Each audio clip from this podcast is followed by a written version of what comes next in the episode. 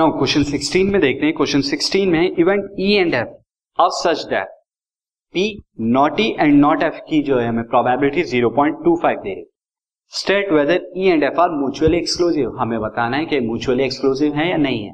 अब mutually exclusive होने के लिए ई e और एफ़ का इंटरसेक्शन पता होना चाहिए। इंटरसेक्शन तो वो कैसे पता लगेगा? देखते हैं।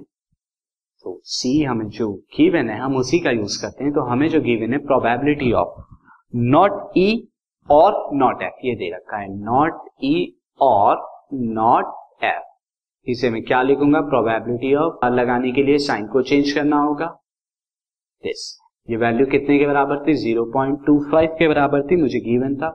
अगेन अब इस वैल्यू को क्या लिखा जा सकता है? This can be written as जो कि मेरी 0.25 चल रही है value can be written as P E intersection F के बराबर लिखा जा सकता है वन माइनस दिस अगेन ये वैल्यू कितनी हो जाएगी? मैं इसे राइट हैंड साइड पे लेता हूँ तो E interception F is equal to one minus zero point five that is equal to zero point seven five ये वैल्यू आ गई। Now this is not equal to ये ज़ीरो के बराबर नहीं है स्टूडेंट अब ज़ीरो के बराबर नहीं है तो दैट मीन्स क्या है? इनके एक साथ होने के चांसेस है वो कितने zero point seven five therefore E and F are mutually exclusive mutually exclusive नहीं है। आर नॉट यहाँ पे not are not this is not mutually exclusive नहीं है।